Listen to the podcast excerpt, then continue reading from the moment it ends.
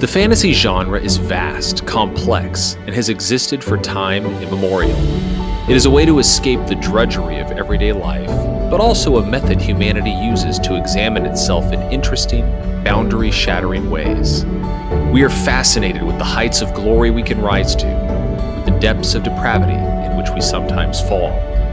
Fantasy gives us an opportunity to reflect on these themes, and let's face it, it's also just plain old fun. Join us weekly on Fridays for the Fantasy in General podcast, where we discuss all things fantasy in general. Thank you so much and enjoy the show.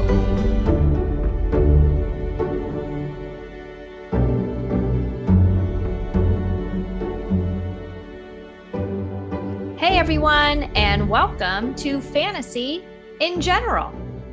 Welcome, welcome We're here. again. Yep.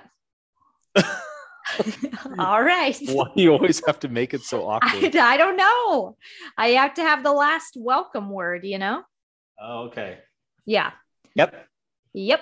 Right. Righto. Okay. Mm-hmm. uh, we were just chatting because we actually both, well, you work Uh, year round. Yes. I don't. And I just went back to work this week. And let me tell you, it is a hard knock life. Oh, I'll bet. Wow. on two you know, months if you off. roll your eyes like that, they'll get stuck there. that's what my mother tells me. uh, yeah. Waking up to an alarm is probably one of the worst things in modern day, you know? Agreed. Totally agreed. Sometimes I have to work nights, and the benefit of working nights is I don't have to wake up to an alarm. I mean, that would be nice. I just wake up when I wake up because I'm never going to sleep until, you know, I have to go to work when I'm working nights. So you're not going to sleep like 7 to 6 30 p.m like 7 a.m to 6 30 p.m 11 and a half hours. i don't even know if i've ever slept that long period except for when i was a baby Yeah. i cannot sleep that long I generally can't either. I usually sleep about six hours, seven hours, eight if I'm just feeling, if it's real crazy. yeah i shoot for six that's always my like target you know like Yeah. when should i go to bed because i'm going to wake up at this time i always shoot for six hours Mhm. but you should get eight You It is should. the best Another thing I hate about alarms is you set them because you have to make sure you're up by a certain time to get to Yeah. work. But eventually your body gets trained, but you still have to set the Yes. alarm anyway to make sure. But your body trains itself. And there is nothing I hate more than waking up about 15 minutes before my alarm is supposed to go off. i know I could have gotten That's- 15 minutes more sleep. and then you like actually try to fall asleep. Yeah. You're like, oh, well, my alarm's not going off yet. So I am going to roll back over. But then if you happen to actually doze off and then your alarm goes off, then you feel awful. Yeah, it's terrible. Yeah. One of the worst feelings ever. Yeah, it's never a good never a good choice to have an alarm period. Agreed. But one of the best feelings is that when you wake when you do wake up and then you not with the alarm on your own and you're like gosh, it's going to be like 5 minutes till my alarm and it's like 3 hours away. That is fantastic. That's a wonderful feeling. that is a great feeling. 'cause You're like, oh my gosh, I have the whole night left to Yeah. sleep. I can do like three more REM cycles. You yeah, know, I mean, it does, it feels good. it does feel good. You have to look for the small things, you know? You really do. Yeah. To survive that daily grind, it's the Yeah. small things that matter. Like waking up three hours before your alarm. Mm-hmm. yeah. I'm afraid also that I don't have any good food to share this week. Do you? Uh, for dinner today, I had a meatball sandwich, Ugh. which was pretty delicious. Okay. Not a fan. Like with marinara sauce on it or what? Yeah, it was from an Italian restaurant. Oh. What kind of Oh. bread? What kind of bread was it? Uh, whatever sourdough or whatever, Oh, okay. like a I- like a like a sub Like a- sandwich. Oh, okay. Yeah, I just don't like Italian food that much. that is so sad. Except calzones. That's delicious. Okay, So, my friend had a calzone. oh, well there you go.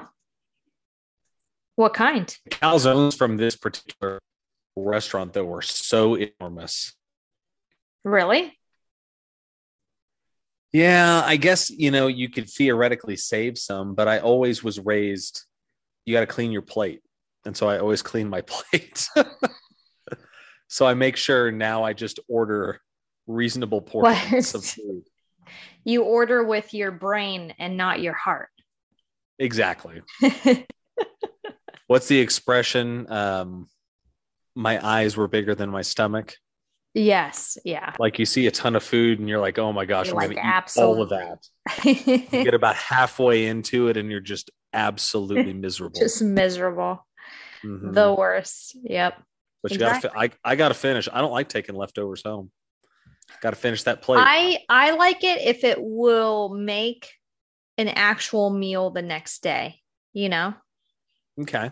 For example, when I go and get a calzone from Frugati's, a restaurant Yes. here in town, Indeed. I know that I will be actually more than full with half of it.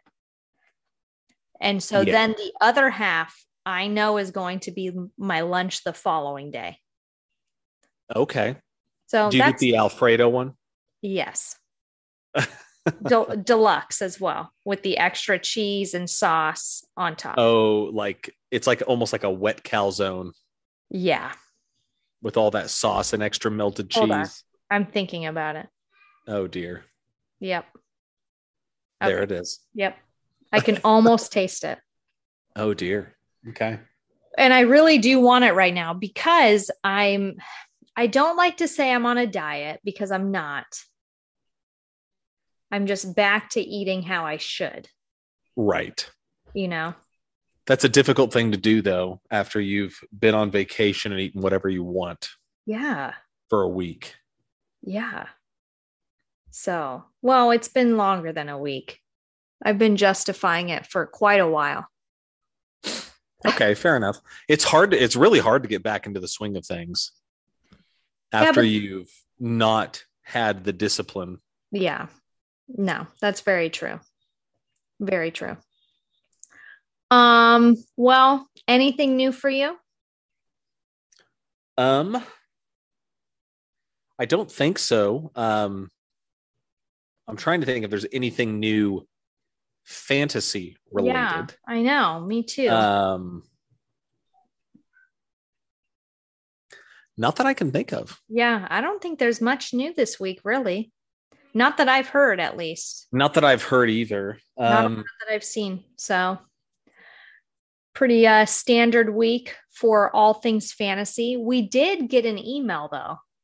we did get an email. That's right. Yeah, we did. Uh, we got an email from our friend Colin. Longtime original figgy. Yes, yeah, got some got some fig mail, people. Fig mail, fig mail. Check out the fig mail. There we go. All right. Well, welcome to fig mail. Yes, Do you have it pulled up, or would you like me to read it? I do have it pulled up. Oh, okay, go for it. Okay, let me bring my computer in a little bit closer here. It says, Dearest Spider and Domino, Yes. I personally refuse to admit that there is a fourth Indiana Jones movie, but I'm also old and curmudgeonly. Great word. Yes. Um, love that. They got my hopes up so high with bringing back Karen Allen, who plays Marion Ravenwood, and having Kate Blanchett as the villain. Mm-hmm. the fridge plus Shia LaBeouf ruined it for me. Mm, Uh, the fridge meaning when the nuclear explosion goes off and Indy hides in a lead lined refrigerator that gets launched like a mile and survives. um, Just a little bit too much. yeah. Plus, he says the skulls slash aliens also looked silly to me. For the Fair. longest time, I disliked Temple of Doom, but I enjoyed it much more on a recent rewatch. One bit of trivia that helped me make the darker tone of the movie make sense was that George Lucas had just gotten divorced and Steven Spielberg had just ended a long relationship as they started working on the movie. And it is signed Bandit Smith which to me suggests that is the name of his first dog it is, yes. or first pet. First pet. Yeah. I guess it doesn't have to be a dog, but yeah. You are named after the dog.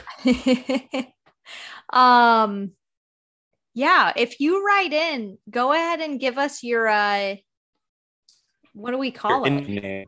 your indie name? Yeah.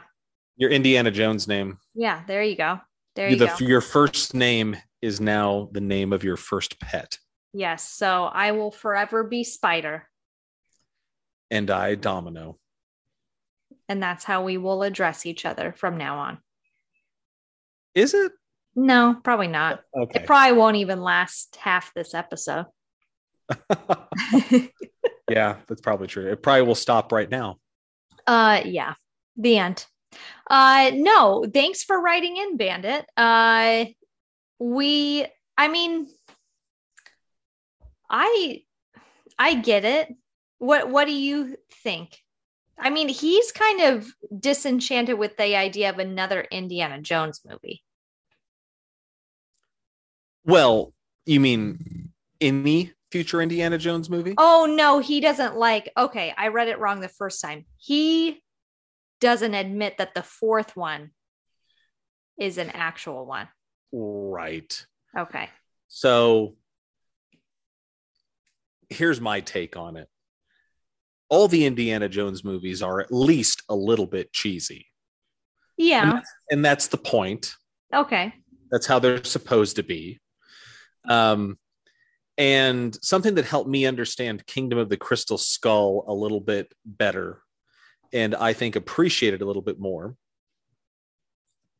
is when, you know, when writers and, and film creators are coming up with a storyline, hmm there's this thing they look for called the MacGuffin. Okay. And the MacGuffin is like the thing that the whole story sort of centers around. Okay. the whole kind of concept. And for the first three Indiana Jones films, which are all set in the 1930s, George Lucas really enjoyed the adventure serials of the 1930s, which is how he kind of modeled those films. Yeah. And in trying to stay consistent with the decade that the indie movie was set in, which Kingdom of the Crystal Skull is set in, I'm 99.9% sure, 1957. Okay. And what was popular in the 1950s was cheesy science fiction films. Mm. And so Indiana Jones and the Kingdom of the Crystal Skull is a little bit of a cheesy adventure science fiction film. Okay. Okay.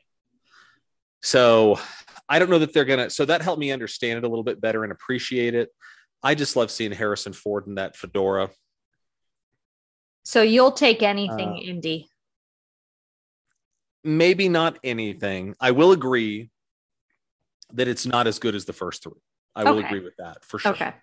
Um, I am not a big fan of Shia LaBeouf in the film, Yeah. um, and I hate. Okay, so the refrigerator scene was was silly. Obviously, nobody could survive that. But also, I would argue, Bandit, nobody could survive an entire Nazi army shooting machine guns at them, like Mhm. Indy does multiple times. Fair enough. He survives many things that nobody would really survive. Very Um, fair. so that's my little argument there. The part that I didn't like the most was the stupid scene where Shia LaBeouf swings on vines with monkeys. That was one of the dumbest things That I've was ever seen so in my life. stupid. It was very dumb. Agreed. That was very dumb. It was almost like, I mean, and I don't want to blame anybody, but it was almost like Shia LaBeouf was like, this is a scene that I really want to do. I do this Kind of, where yeah. I walk, you know, or something like that. Oh my goodness. Cause it was just really stupid. It was really stupid. Yeah. Um, but yeah, I mean, I, I thought that it was, uh, enjoyable, you know, entertaining. Yeah, and that yeah, it's entertaining for sure. yeah so uh no but uh we appreciate your email um i'm i'm sure that many people agree with bandit in his assessment Rotten Um, Tomatoes would say that that is correct. yes exactly um okay here's a question for you Dom. Okay.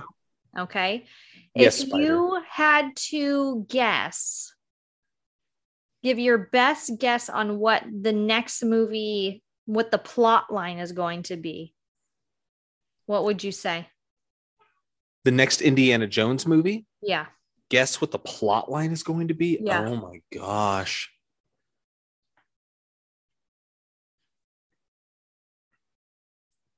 So it's probably going to at least have to be set in the 1960s. okay what's going on in the 1960s? Well, we've got JFK's assassination, we've got the Mhm. civil rights movement. okay Um, what else is going on? Ooh, somebody write this down so that we can see if he's correct later Vietnam War starts Oh. in the 1960s. okay yeah Um, gosh, what what artifact could he be going after? That's what's yeah i mean that's the hmm. that's the thing that I'm really trying to work out. Is it going to be? I don't. Well, yeah. I, I mean, is it going to be an artifact that is based in history, like, for example, the Ark of the Covenant or the Yeah. Holy Grail, yeah or is it going to be something completely made up, like the Crystal Skull? Um, man, you put me on the spot, Kelsey. I did not come prepared maybe Um, he's going to be searching for the secret blend of 11 herbs and spices from Kentucky Fried Chicken. There you go. I mean, it would make a compelling story. Man, I'm just trying to think of some cool artifact that he hasn't gone after. the Sorcerer's Stone. He has gone after the Philosopher's Stone in books. Well, but let's do that, but make it a crossover event, you know? You want Harry Potter brought into this? Yeah, exactly. So in the 1960s, the only people that would be alive Dumbledore. McGonagall, Dumb- Dumbledore, McGonagall, Newt Scamander, Voldemort, Hagrid, Voldemort. Yeah, Hagrid. Voldemort. Vold- Voldemort. It sounds it sounds so harsh when you say it. Because You it's act- three syllables. Yeah, I know, but you act like I clip my syllables so hard at the end. Voldemort. Voldemort. Voldemort. um i'm gonna have to think on this okay. and maybe I'll maybe give you 24 hours.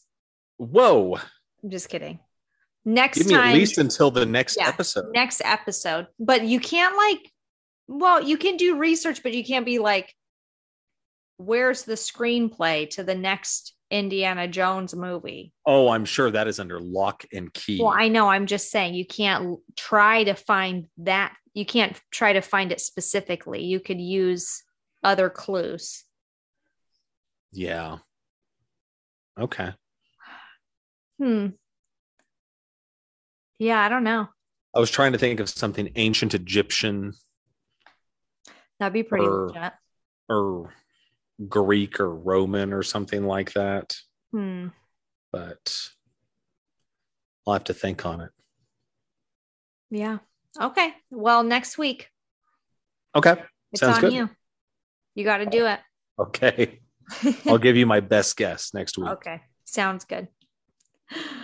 Uh, well, anything else? i don't think so All right. Well, let's do some quotes and boats. Let's do it. Oh, idie-didie-didie-didie-didie-didie-didie. Quotes and boats. With Kelson Bob.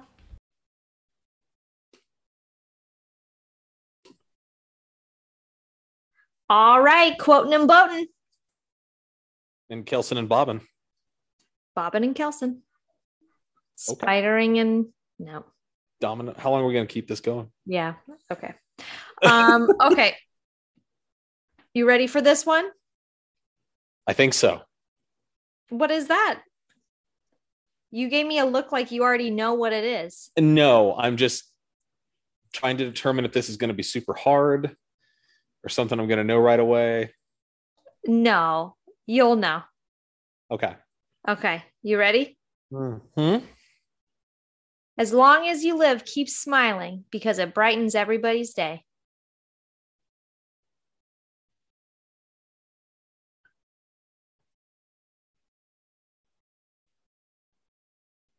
I have no idea what that is. Okay, well it's it's not related to fantasy. Well, that's dumb. In in light of current circumstances.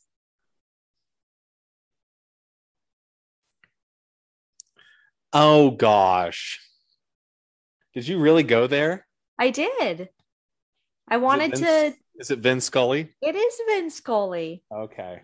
Yes. I had to do it. The greatest sports broadcaster of all time, Vin Scully. We've just learned as we are recording that he has passed away at the Yeah. age of 94. 94 guys. And how long did he was he a broadcaster? 67 years 67 years. from 1949 to 2016. That's a really long time to be working, to be to have a job. He retired at the age of 88. So he'd been doing it since he was 21. You know what I say about that? That's a big fat no thank you from me. He lived his dream. He did what he loved. Oh, uh, oh, I know. I'm just saying, like, I mean, the guy made a living talking about baseball. that's true. That's true. He, uh, I saw another quote that was that said that he always envisioned he was talking to one person. That's super cool. but he didn't know who that person was. He said he never like visualized him, you know? But he was just having a conversation. Yep. You know what I Um, I I loved it because one I mean this is everybody like he just had stories on stories about every player. Everything. Every, he did. He worked hard. He did research on players so that yeah, when it, during downtime, he would have interesting things to talk about. yeah, like here's a fun fact and it absolutely was a fun fact. Yeah, you know you It could- have you have people where you're like okay like knock it off you know it wasn't no, he that. he tells stories like like say for example, there's a pitcher named Joe Smith. Like he's a relief pitcher coming on to pitch or whatever. So there's a lull in the game, you know, while the pitcher's warming up and stuff like that. Vince Scully would say stuff like, and here's Joe Smith. And he was a young pup. His father was a huge fan of Eric Clapton. And he would sit with his father and learn how to strum the Yes. guitar to Eric Clapton songs. And you're like, how do you know this? and like i don't know why i wanted to know that but your voice and your passion for it made it very like welcome in my yeah. head Oh, absolutely. yeah You you ate everything up, and his voice. He's had a great voice, amazing perfect Amazing. announcer voice. legend forever Mhm. Who did Yeah. uh so he was obviously with the Dodgers for the longest. Oh yeah, he announced for the Dodgers when they were still back in Brooklyn.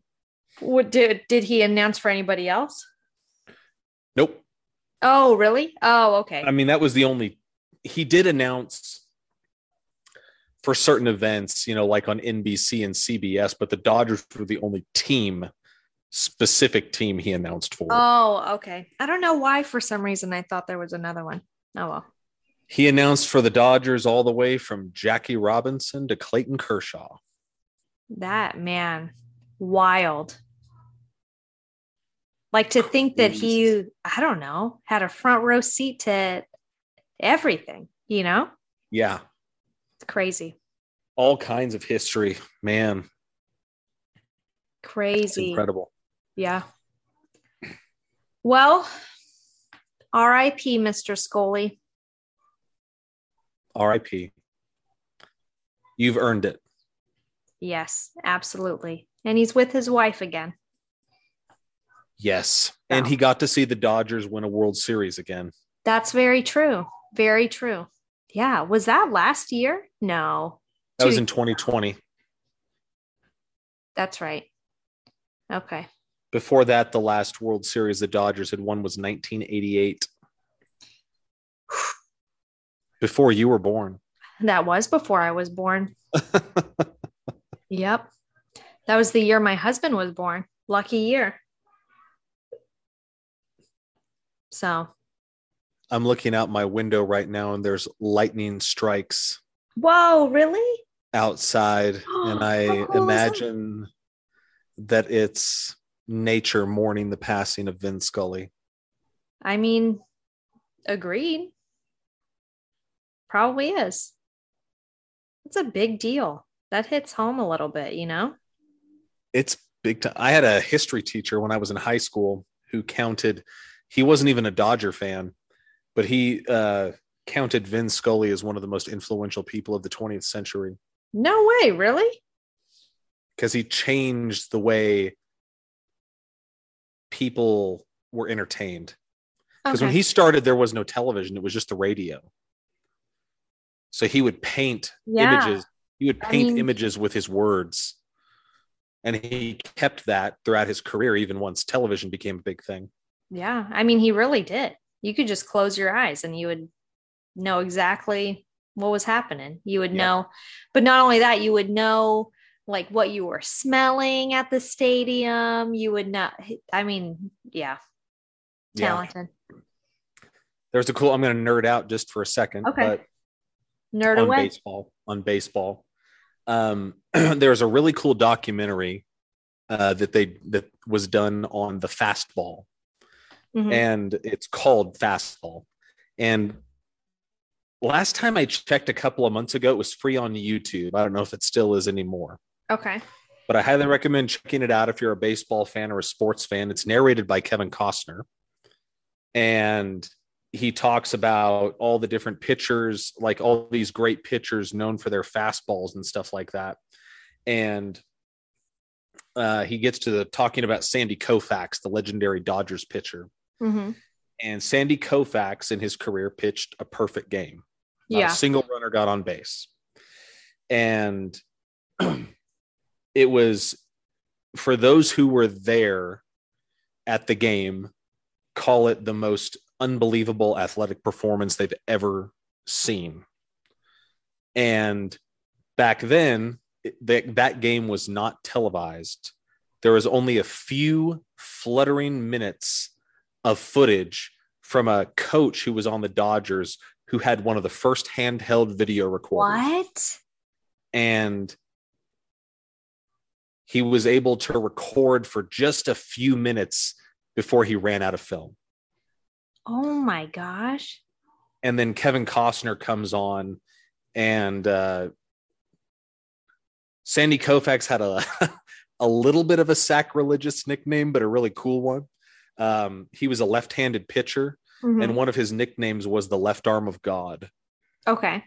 and after the foot after in the documentary after the footage runs out uh, kevin costner says the only thing left to capture the magic of this moment uh, was the golden Mm-hmm. voice of vin scully crackling over the radio Mhm.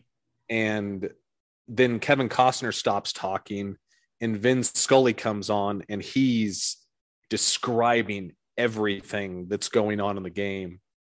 And it got to the point where Sandy Koufax, his arm was so spent, he couldn't throw a curveball anymore, nothing. He could just throw fastballs. Yeah. He was just blowing hitters away one right after another. Mhm. And uh anyways, that was about it. But it was just a cool Vin Scully story that I heard from no, for sure. that That's documentary. awesome. Yeah. Yeah.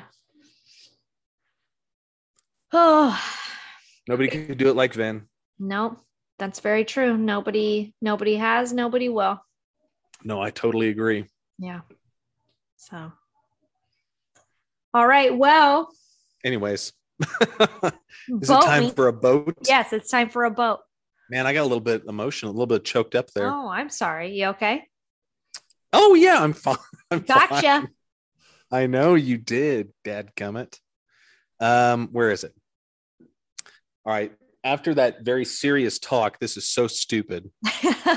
Um, what type of boat has authority?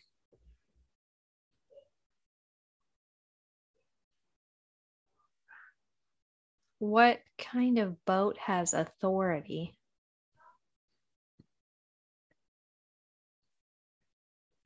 Give me a hint.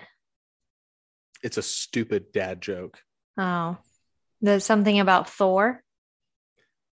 No, Oh, interesting. Okay. you went a place I wasn't expecting.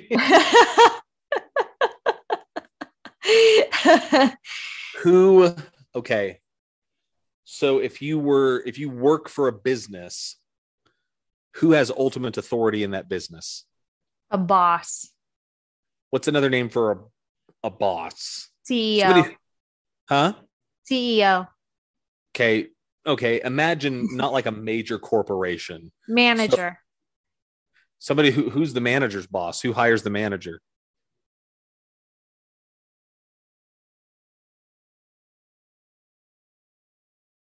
um, somebody's got to hire the manager the I don't know who hires the manager. imagine you work for a little mom and pop restaurant Okay. and there's a manager who runs the restaurant who Yeah. hired the manager The mom and pop what's another word for them parents. Oh my gosh, Kelsey. In relation to the restaurant, what would they be called? Owners. Correct. So, So, what kind of boat has authority? oh The owner, owner the T. Um like the owner of a business. What kind of boat has authority? um An owner. owner ship. Yep, there you go. Ownership. Got it. Ownership. Got it. Done. I knew it right away. So Yeah, I know. You just you were just playing like you didn't understand what was happening. exactly, exactly. Uh, that was easy. So Uh, yeah, I could tell that you were I just try you the were o- just dialed in. From the oh, very beginning. ownership. So t- what's another name for the mom and pop? Parents? parents. oh gosh. Oh man.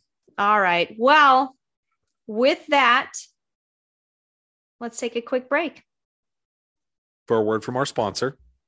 before we get into the Meat. of our episode.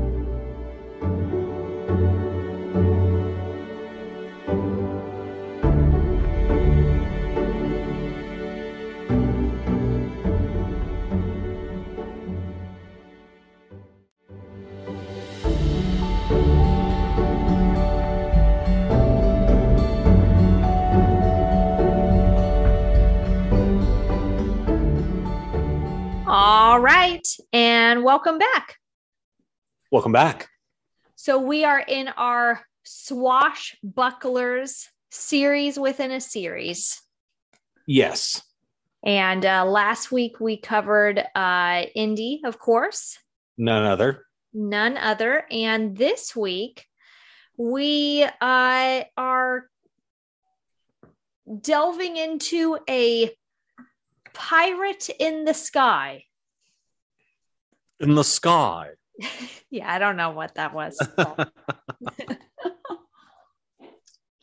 Um, Indeed, we are. I feel spoiled because this is two of my favorite things in a row. yeah, that's true, huh? Check you out. It's called manipulation. That's true. I didn't even know it was happening, to be honest with you. I don't know if it's impressive that I'm that good or is it scary? Both. Okay. Yeah. A little bit It of can be both. scary and impressive. Yeah, I guess so, right? Yeah, probably. Um, okay, so if uh, you know, if you know us well, then you'll know that Indiana Jones is one of Bobby's favorite things. hmm And his second favorite thing is da-da-da-da-da-da-da, drum roll.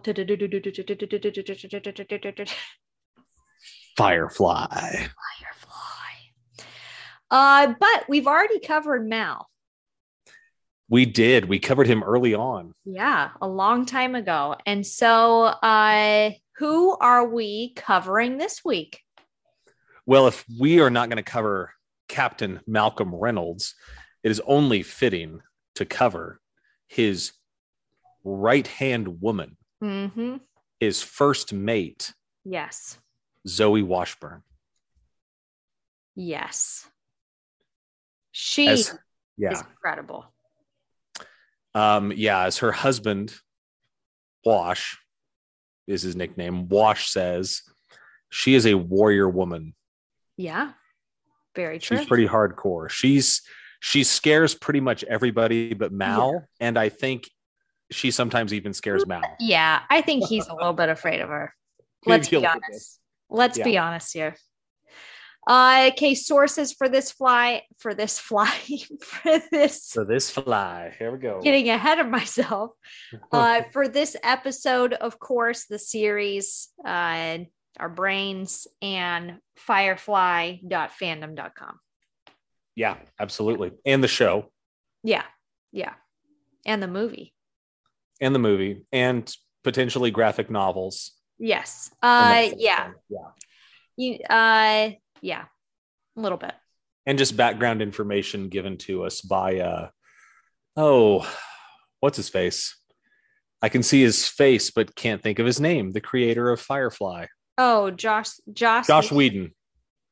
Yeah. Josh Whedon. Yep. Very true. All right. Well, let's get into it. Okay.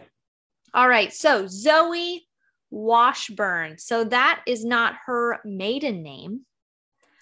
No. Uh how do you say her maiden name? I don't know. Uh like Al- Aline? A- Aline? El- El- Elaine, Elaine? I'm not Elaine? quite sure. Yeah, I don't know. Uh anyway. So she was born, we know, on Valentine's Day, February 14th, but the year 2484. So over 400 years in the future. Yeah. And so people 400 years from now or over 400 years from now are going to see this date and think, whoa, Zoe was born today. Yeah. Because you know who was born? I'm pretty sure it was yesterday. yesterday, July, Yeah. uh, August 8th, August, well, as we're recording this podcast, August 1st. or within the last week. I forget when I saw it. Okay. You're already getting vague, but okay. Okay. Who? Guess. Malcolm Reynolds? Boop, boop, boop, boop. Oh, that's right. Yes. George Jetson was yes. born uh, July 31st, 2022, Yeah. That's a bummer. which is wild to think that back then people imagined that by the year 2022, we'd have flying cars and live in sky apartments. And here we are. Still on the ground. None of that. yeah. None of that. uh, I guess who knows? Maybe by the time George is an adult, that'll happen. We have a good, you know, his kids are like teenagers. We have a good like 30 some years. Maybe. Did you watch Jetsons the movie when you were a kid? Absolutely. I love that movie. I loved that movie. Ah, so good. it was good. I love But anyways, Jetsons. I digress. Okay. Well, I mean, he's in the sky too, so it's kind of kind of works.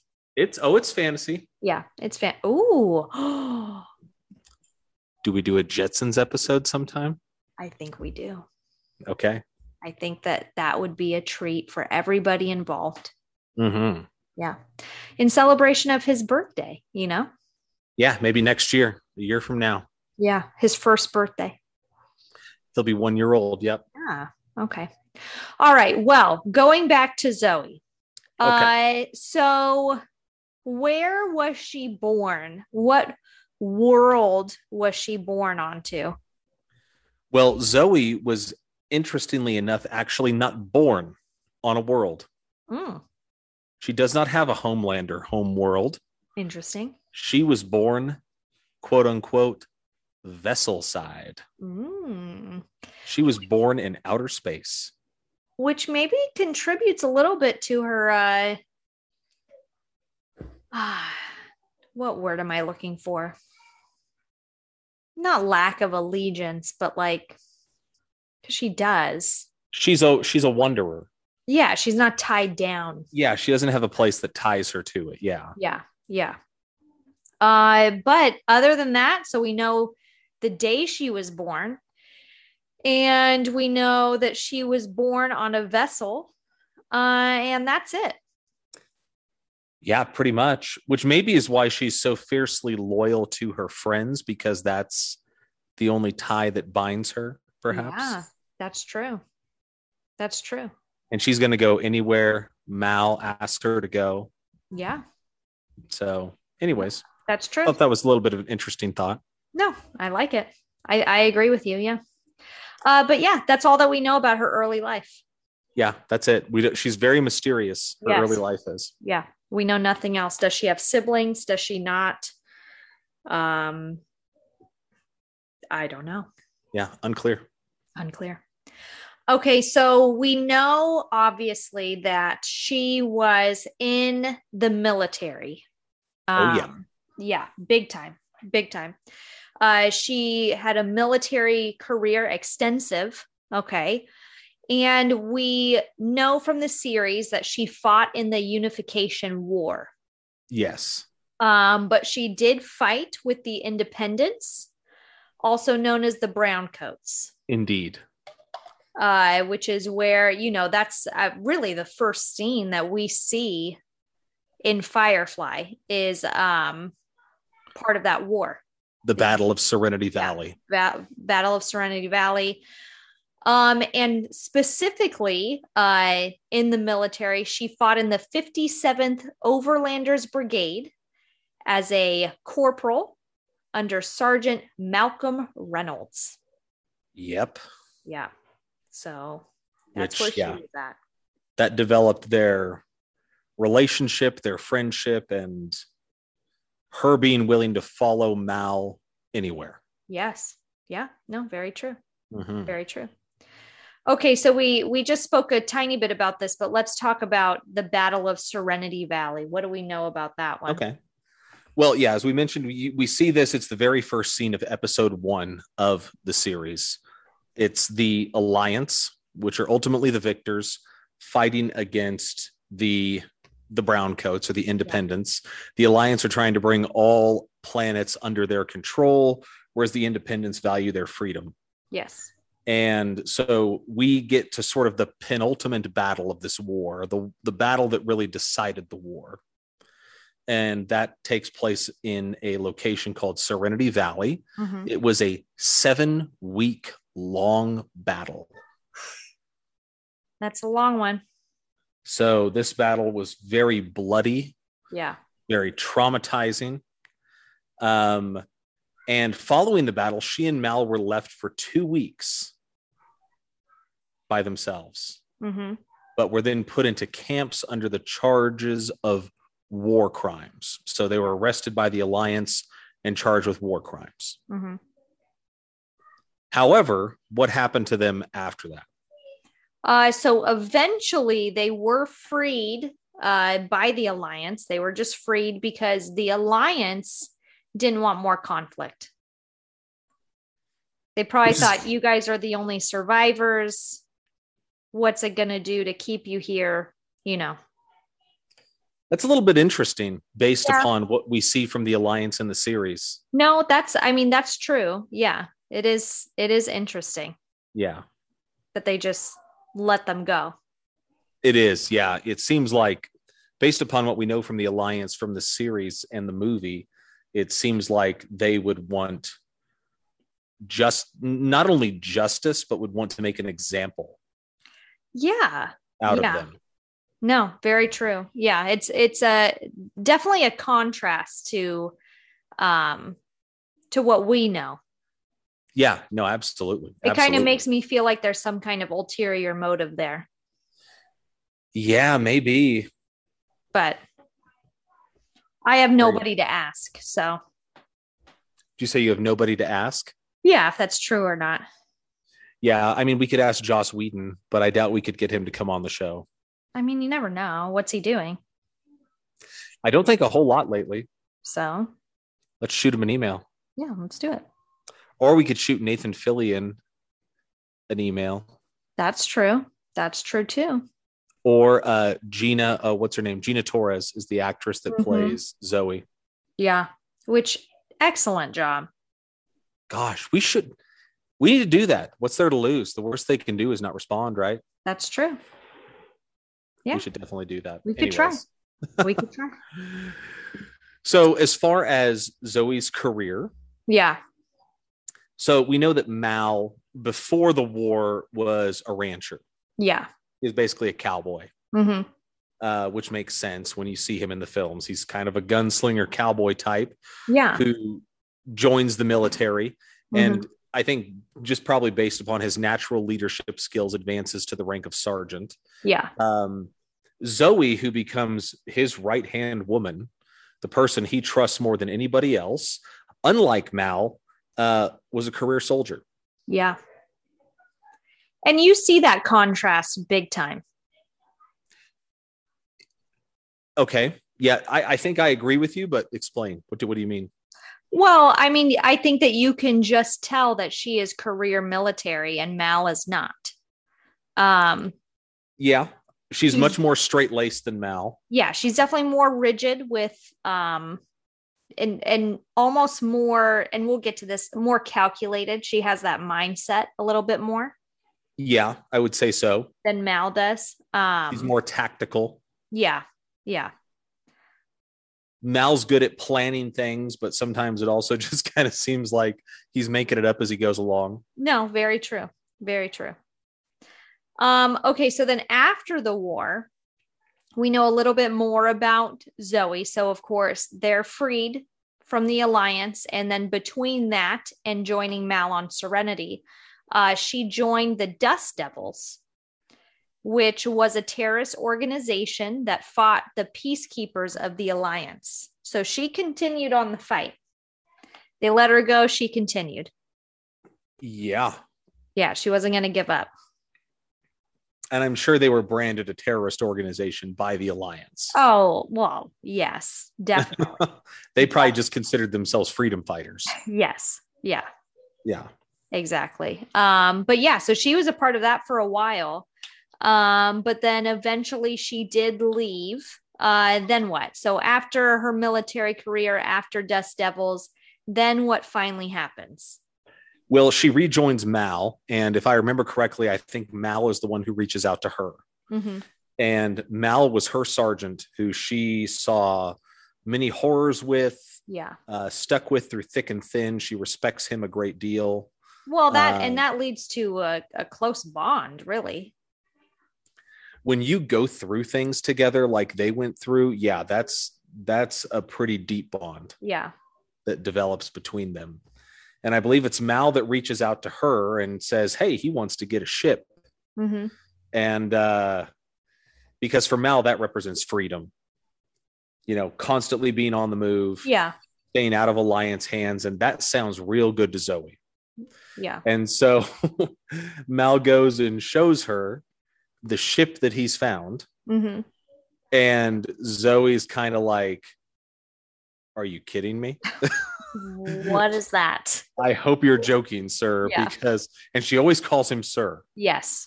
never calls him by his name it's No. always sir hmm uh, i hope you're joking because that is a pile of garbage And he's like no it's beautiful like you gotta you gotta look past it maybe she's a little rough around the edges but you gotta look past it I mean, and- it is kind of a pile of garbage, right?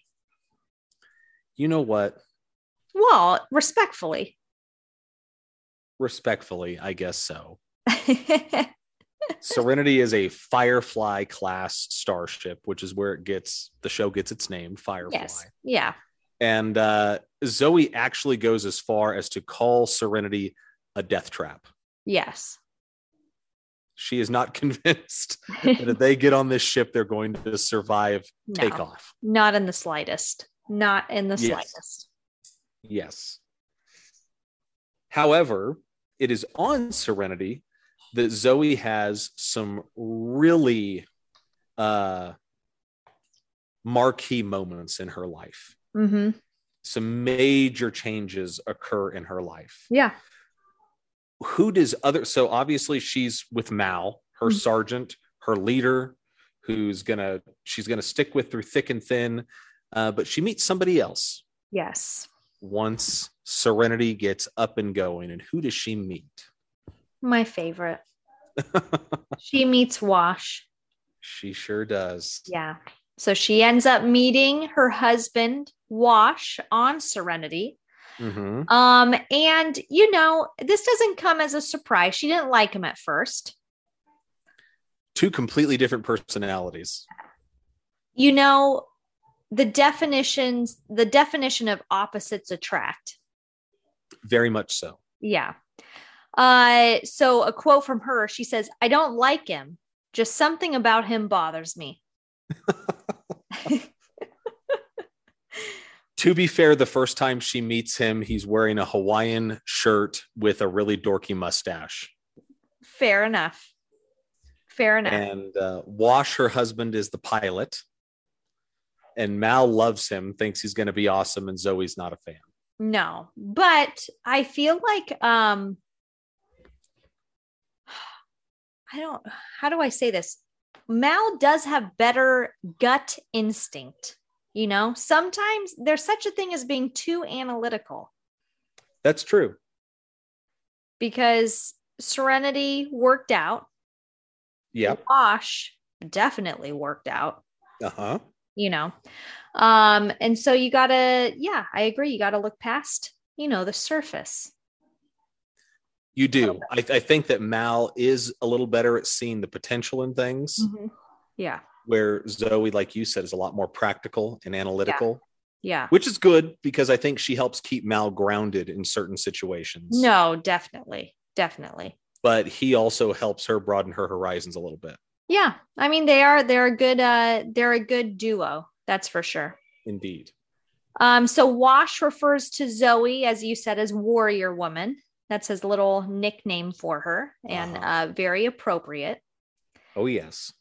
Um, and they actually began to start talking about starting a family uh, before Wash's death, as we saw in the movie Serenity. Yes. One of the saddest moments in film history. that i mean that rocked me It rocked me too because it comes out of nowhere. i yeah i 100 i can say i 100% was not expecting that that was rude I am a like leaf. why him you know Yeah, man. you gotta Yeah, that ask was- joss about that too Yeah, I might get mad if we talk to him about that. yeah definitely uh like we said you know wash and zoe are complete opposites okay uh Okay. zoe is aggressive dominant much more serious Yes. Wash is easygoing, funny, uh, even in dangerous situations. You know, the first time that we see Wash, he's playing with dinosaurs in the cockpit. yes. Um, so, Curse your sudden but inevitable betrayal. yes. Great line. Uh, yeah. So, and the first time that we see Zoe, and I would guess uh, many subst- subsequent times, uh, she doesn't crack a smile. So, Uh no, yeah, she she will crack a smile with uh with Wash. Wash can Yeah. make her laugh. yes. Oh, and yeah. I think yeah. I think that's one of the things about them. yeah. Um she'll occasionally crack a smile with Mal when he's being goofy, but yeah. sometimes she just thinks Mal's being a little bit too cavalier. Which, I mean, fair.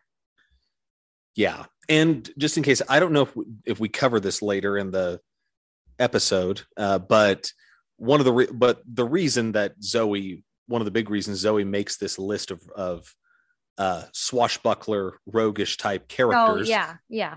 If you haven't seen Firefly, uh, they are smugglers. Mm They are essentially space pirates. hmm. Mm hmm. Uh, they find derelict ships and steal cargo. Uh, they do certain jobs, but they kind of have that. They're thieves with a heart of gold. Yes. That type of Robin feel. Hood esque. Yeah, You know? because we, yeah, absolutely. We see circumstances throughout the show where, um, you know, Zoe and others have a sort of, uh, uh, what's the word I'm looking for? A conflict or crisis of conscience. Yes. Yeah. where they could make a decision. If they do make a certain decision, it's going to benefit them tremendously, Yeah. but they see that there are other people suffering. And so they're willing to give up whatever they've gained to help those people that they see suffering. Mm-hmm. So, anyhow, Um, what it what weapon does she carry? so also something about Firefly, it is a space Western. Mm-hmm. So we get to see lots of cool Western weapons used in outer space. It's such a random mashup that works, you know? Yes, it really is. Like, for example, Mal carries a modified six shot revolver. Mm-hmm. um, Zoe's weapon of choice is sort of a short barreled 19 model 1892 Winchester rifle. mm-hmm. And it's a lever action rifle. Okay. And uh, it's, we see her use that pretty frequently, and she's quite a good shot with it. Yeah, she's very skilled. yeah. You, when she has a gun pointed in your direction, you take her extremely seriously. Yes. Yeah. And don't try to run or anything, you know? No, running will do you no good. Yeah. She will take you out. Yes. Yes. Um, So let's Go ahead. talk a little bit about. Sorry, um, I was going to say let's talk a little bit about more about Zoe and Mal yeah. because their friendship is really a really um, central part of the show Oh yeah. Yeah. and and the loyalty they have to one another. So she obviously follows Mal as a leader, mm-hmm.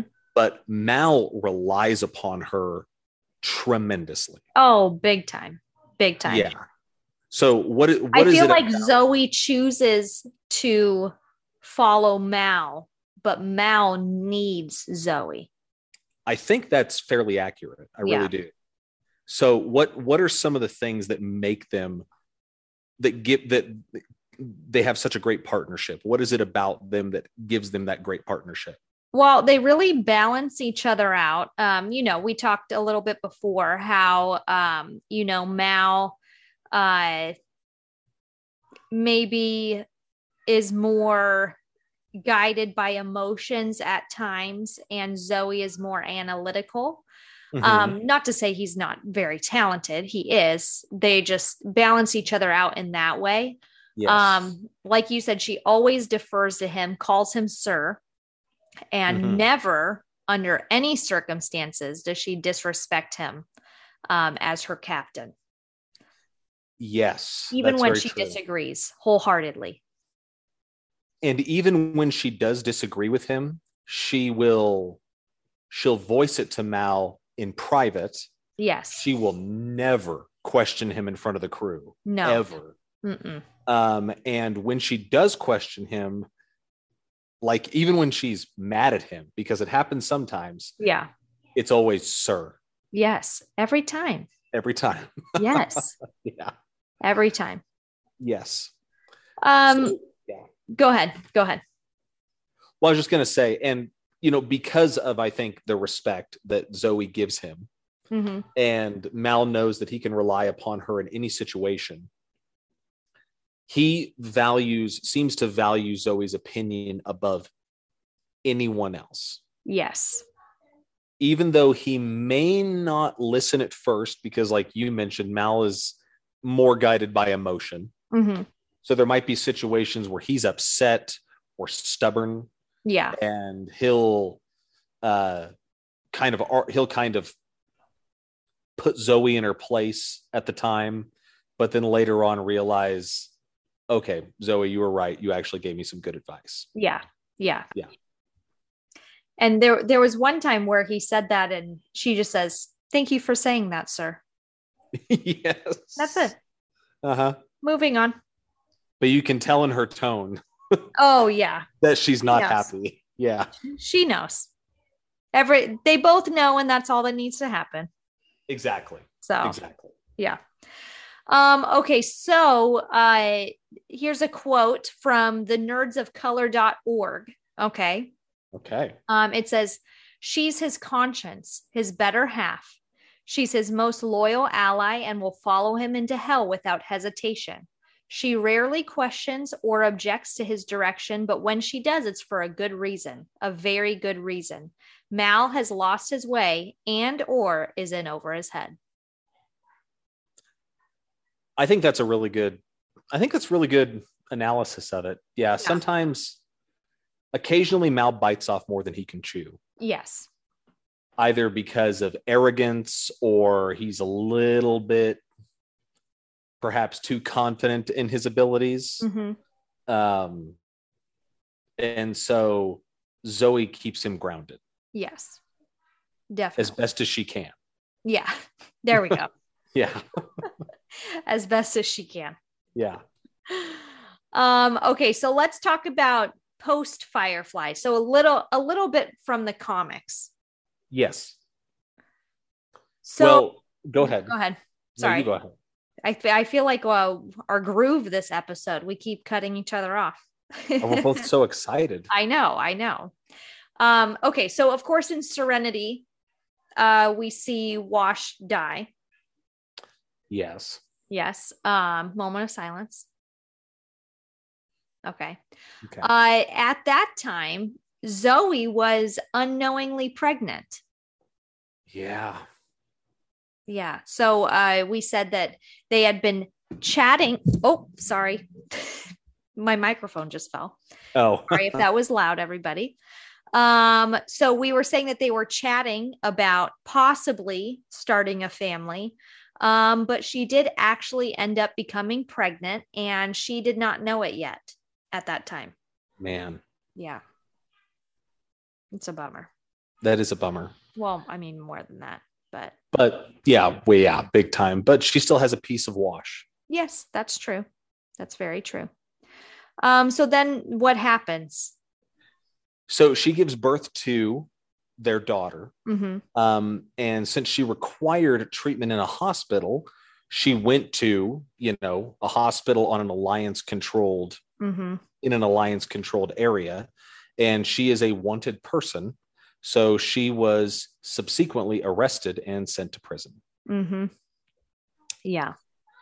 So she was pretty much immediately separated from her daughter, Yeah. who uh, Mal took. Mhm. Um, and yeah, she was in prison. Which is super sad. Yes, very sad. Fortunately, she is a warrior woman. She is. and she does not stay in prison. No, she does not. She eventually escapes. Yeah. And when she does, where does she go? So she immediately goes to rejoin Mal and her daughter on Serenity. So she goes back home. Yeah, Serenity is home. Absolutely. Yeah. Absolutely. And then eventually, you know, there's a lot that happens in the comics and stuff, but eventually she is the only original crew member left on Serenity. And she actually becomes the captain of the ship. Wow. Yeah.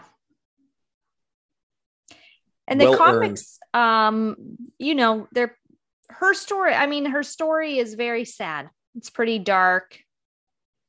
You know, Yeah, it's tragic for Yeah, sure. Very tragic. Mhm. Um, but yeah, do you have anything else to say about comics or what happens to her after Firefly? No, not necessarily. Like it, like it's not super um, fleshed out. There's been some graphic novels that have come out. Yeah. Um, mostly, I think, due to the pressure of Firefly fans. yes. Um, And then, you know, Joss Whedon moved on to other things. yeah. So uh, Firefly content is kind of uh, dwindled. It hasn't. It, it's not coming out with the regularity that it used to. Yeah. Um, so that's sort of a little bit of the biography of Zoe. hmm What? Who? Let's talk a little bit about who she is as a person. A little bit Okay. more of her personality. Yeah. So, what are some of her character traits?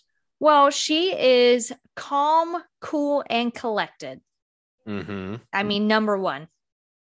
She's very calm and even tempered, even in extremely dangerous situations. Um, she is always, if she's stressed, you won't know it. Yeah. Yeah, I agree. I remember there's the episode where Mal and Wash both get captured Yeah. by uh, Niska hmm and they're getting tortured. And Zoe is the one who leads the rescue effort. hmm Um, she's in, com- she takes command because, you know, she's always dealing with, you know, Jane always thinks he's in command when Mal's not there. Yeah. and uh yeah Z- jane always thinks he's in charge but zoe puts him in his place hmm and she takes control and takes command of the rescue operation and uh does a really good job it's very successful they Mhm. rescue she rescues mal and wash and uh man that would be hard to do because you can't i know she's a soldier but she can't it's so hard to emotionally detach yourself from that situation Well- and think clearly because that's your husband and your best friend Yeah. That's your number one and two. yeah so what she does is pretty impressive Yeah. hmm and her like, you know and like you said i th- i think you said this um she's the most level-headed part of the crew and it's her level-headedness that i think that keeps everybody else calm Yeah. That's true. and otherwise they'd freak out oh, could you imagine if Zoe freaked out? It's like, w- we're done. i think i think even jane would say well if zoe's scared i'm out of here yeah. Exactly. type of thing yeah uh what what else is she she's very confident yes and i think it's important to say that she is she's very confident with to me no hint of arrogance no uh-uh she's a just- humble confidence yeah she's humble Mhm. um she knows her limitations but she also knows she is got mad skills yeah and she's well trained hmm and she knows that she can get the job done Yeah. and so she just kind of takes control and does it yeah doesn't rub it in anybody's face. She's just like, listen, here's the deal. This is what we're going to do. This is how we're going to do it. Let's go. yep And so, yeah, that's, she's not cocky or arrogant about it. She's just, but her confidence is very calming and reassuring, I think. hmm yeah I mean, can you imagine if somebody like Kaylee was left in charge? oh gosh What kind of a, what, what kind of a mess? what that a would be? mess Yeah. what a mess i mean honestly or even jane come on Yeah. Oh, yeah. Jane's a hothead. yes what you an even rarely bigger ever mess. see Zoe, even when Zoe's angry. I feel like she never she never loses her cool. no no like you know that she's angry but it's like this Yes. calm anger that's honestly more terrifying Yeah, I agree. I agree. Yeah. She's scarier than Jane. Oh, yes. When people are calm, angry at you, mm-mm. She's about half Jane's size, but she's way scarier. yes. Yeah. And Jane knows it. Jane, Oh, knows- Jane does not mess with her. no. He waits to he waits to start being a punk and when Mal and Zoe are off the ship. yes. Then he tries to Exactly. flex. Then he tries to do things. yeah. But when, but when Exactly. Zoe's there, he ain't gonna do anything. exactly. Exactly. Uh, what else? And what else is she like? Well, you talked about this uh, a little earlier. She's highly analytical. Mm-hmm. Um, she is very good at emotionally detaching herself from situations. Mm-hmm. And I don't think it's because she's heartless at No. all. Um, I think she is a caring person. Yeah. Um, I mean, she cares, her crews are family. Mm-hmm. And, uh, you know, Wash is obviously her husband, and Mal is her best friend, and she loves Kaylee like a daughter. Mm-hmm. um, and she is a caring person, but she is for the good of the people she loves.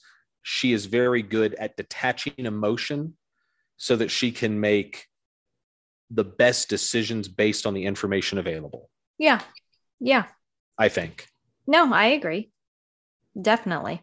yeah, And, you know, it's always good to have somebody like that on your side. uh, yes, Definitely. you need you need both. Like we talked about in a little bit with how she and Mal are such a good duo. Mm-hmm. you need a little bit of both. Mal's got Mal is a little bit more emotional. He's Mm-hmm. um but Mal is also incredibly clever. Yeah. He comes up with ideas maybe that Zoe wouldn't think about. Yeah. Uh, but Zoe will also let him know that, sir, with all due respect, that idea is the stupidest That thing. is I've very ever heard. stupid. Yeah. yeah. Yeah. Well, I mean, and that that takes us to I mean, I think that her number one trait is that she's loyal. Mhm. Um, and you know, for example, with Mal, she will always have his back, even when she doesn't agree. Yeah. Um, like during the barroom brawl. Uh huh. you Yeah. know, she's just it's When an Mal eye picks a roll fight. and we'll just roll with it. It's annoying, but he's my captain. Sir, why do we always find ourselves in an alliance bar on Independence Day or uh, not Independence Day? Um, uh, what do you call it? Um What was the name of the war? U- unification day. Unification Day. Yeah, Yes, thank you. Yeah. Why do we always find ourselves in an alliance bar on Unification Day? And Mel's like, well, I don't know. I don't know. Okay, sir, let's just do this and get it over with. Sounds good. Yeah. uh yeah. Um but you know, when you think of her as loyal, you do think of Mal first. But Zoe's first, you know, first and foremost is Wash, her husband. Yes. Um, and then Mal. Um yes. and you know that is kind of a source of contention at times between Wash and Zoe. hmm um but when you when you watch firefly and you see all of it you know there's never any question about who's first to her Yeah, I t- I totally agree. I think the only times, well, not okay. Yeah, I think the main times where there's contention um, is when, you know, Wash obviously his first loyalty, hundred and twenty thousand percent, is to Zoe, oh yeah and he is who she wants, and and Zoe the same way with him, yes but he is who she wants to spend time with. Wash does not have a military background hmm and doesn't understand that bond that you know comrades military comrades have yeah and i think the time that they get into conflict is when wash wants something i think zoe agrees with wash most of the time hmm but wash tells zoe to go basically tell mal to stick it where the sun don't shine yeah yeah and she's not zoe that. yeah, and Zoe's on Wash's side, but I think Mhm. she's kind of like, well, he's the captain. Yeah. and you know i'm not going to go do that i still you i'm you and i may disagree with him but i still owe him respect Yeah. and Absolutely. i think that and i think sometimes wash misinterprets that and gets a little bit jealous sometimes hmm Yeah. Yeah. Um, but not, I mean, she's not only loyal to them, she also risked her life to save Kaylee. mm-hmm. Um, and one of the best parts, she punched Saffron in the face for trying to endanger the crew. yes that it's was wonderful it's a wonderful scene that was a little treat, you know? it, it was a little treat a little treat. it really was Um, what she uh, helps what else? rescues she helps rescue simon and river when they get kidnapped Yeah. Yeah, that's true. um i think she's probably one of the i mean her and inara are probably the chief uh, crew members who convince mal to keep simon and river on board yeah. rather than dump them Yeah, that's true. That's true. i mean obviously kaylee wants them to stay on board because for obvious reasons with Yeah. simon Yeah. but i think i think a lot of time even though mal um, respects kaylee's skills as an engineer um, he looks at her as a little girl oh yeah. Yeah. little daughter Definitely. So he's not necessarily going to take her advice as much. No, no. But when Zoe is uh is like, listen, Captain, that would be really messed up. Mm-hmm. Mal kind of stops and thinks, okay, maybe that is a little messed up. Mhm. yeah. Yeah. So what else do we know about uh well, we've kind of talked about it a little bit, but we can get into a little bit more uh detail on it. What else do we know about Zoe? So she's definitely a skilled fighter as well. Mhm. Um, her time in the Unification War gave her really great training as a fighter in combat. And like we talked about, you know, it wasn't she didn't just fight in that war. She was a she was career military. So she that was Yes. her job, period. Fighting is her life. Yeah. So she was definitely very skilled in that. Yeah, absolutely. Maybe the most skilled on the ship. Oh yeah, I think so. Mal's a little bit more of a gunslinger, Yeah. and Zoe's a straight up commando. Mm-hmm. Yeah. Agreed. Yeah. So Agreed. Uh, what's the what's this last point? And I think is very true of Zoe Washburn. yeah, absolutely. So she is all the things we've talked about. Um, make her intimidating Mm-hmm. to some people. Uh, there's some people I don't think maybe she's intimidating to, but others, most people she certainly is because Yeah. she's she's difficult to read. Yeah, she is. She's very difficult to read. if you don't know her, she's tough to read. And you can tell, like we just talked about, how skilled she is. And so it makes her a little scary. Yeah. And uh, eh, so in the Serenity novelization, we get a little bit more detail, you Mhm. know, obviously in a book than we can in a film about maybe the um, internal monologue of characters. Yeah. And so in that Serenity novelization, what does River Tam have to say about Zoe? So she says that it's Zoe more than Jane that she fears the most uh, because she would be happy to die or kill for Wash or Mal. Yeah, I mean, true that. yeah, I think it's true. I mean, I've, yeah, I would fear her the most. Definitely. She's scary. Yeah, Jane is going to do what's best for Jane, Yeah. if, even if that means betraying people to save his own Yeah. hide. No, true. I mean, brute force, maybe Jane, but Yeah, but Zoe, yeah, if if Wash or Mal wanted somebody killed, yeah. Zoe would get the killing done Yeah. Definitely. over and done, and she Yeah. wouldn't think twice about it. No, not at all. And she's also willing to die for either one of them. Mm-hmm. So yeah. Exactly. Well, anything else about Zoe? I don't think so. I really want to watch Firefly now. I know. I know. I, I still need to watch Indiana Jones and now I want to watch Firefly too. Oh I have gracious! quite a list going.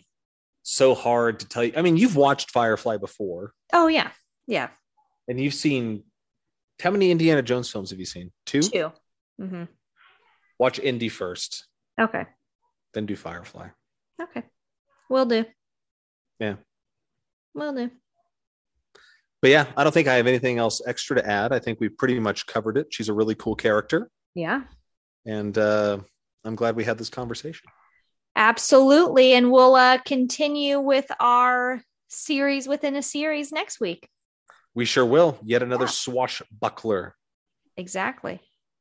All right. Well, continue the journey on social media. You can email us at thefigpod at gmail.com. Remember to use your uh, Indiana Jones name uh, if you are going to send us an email. No, you don't have to, Yes. but it was it was a nice treat when I saw it signed like that. Um, Agreed. What?